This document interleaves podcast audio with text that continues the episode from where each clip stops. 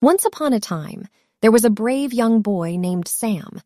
Determined to explore the world and experience cultures from around the globe, Sam decided to build his own sailboat.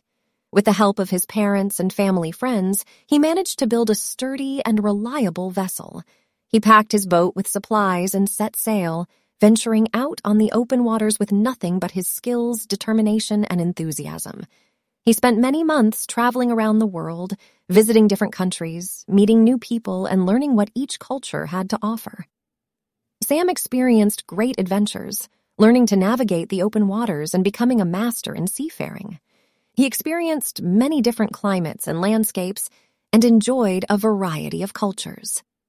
As he neared the end of his journey, Sam had an appreciation for the world and all its wonders. When he returned home, he was a changed person. He was filled with wonder and respect for the world around him, and his new experiences shaped him into the person he had always wanted to be.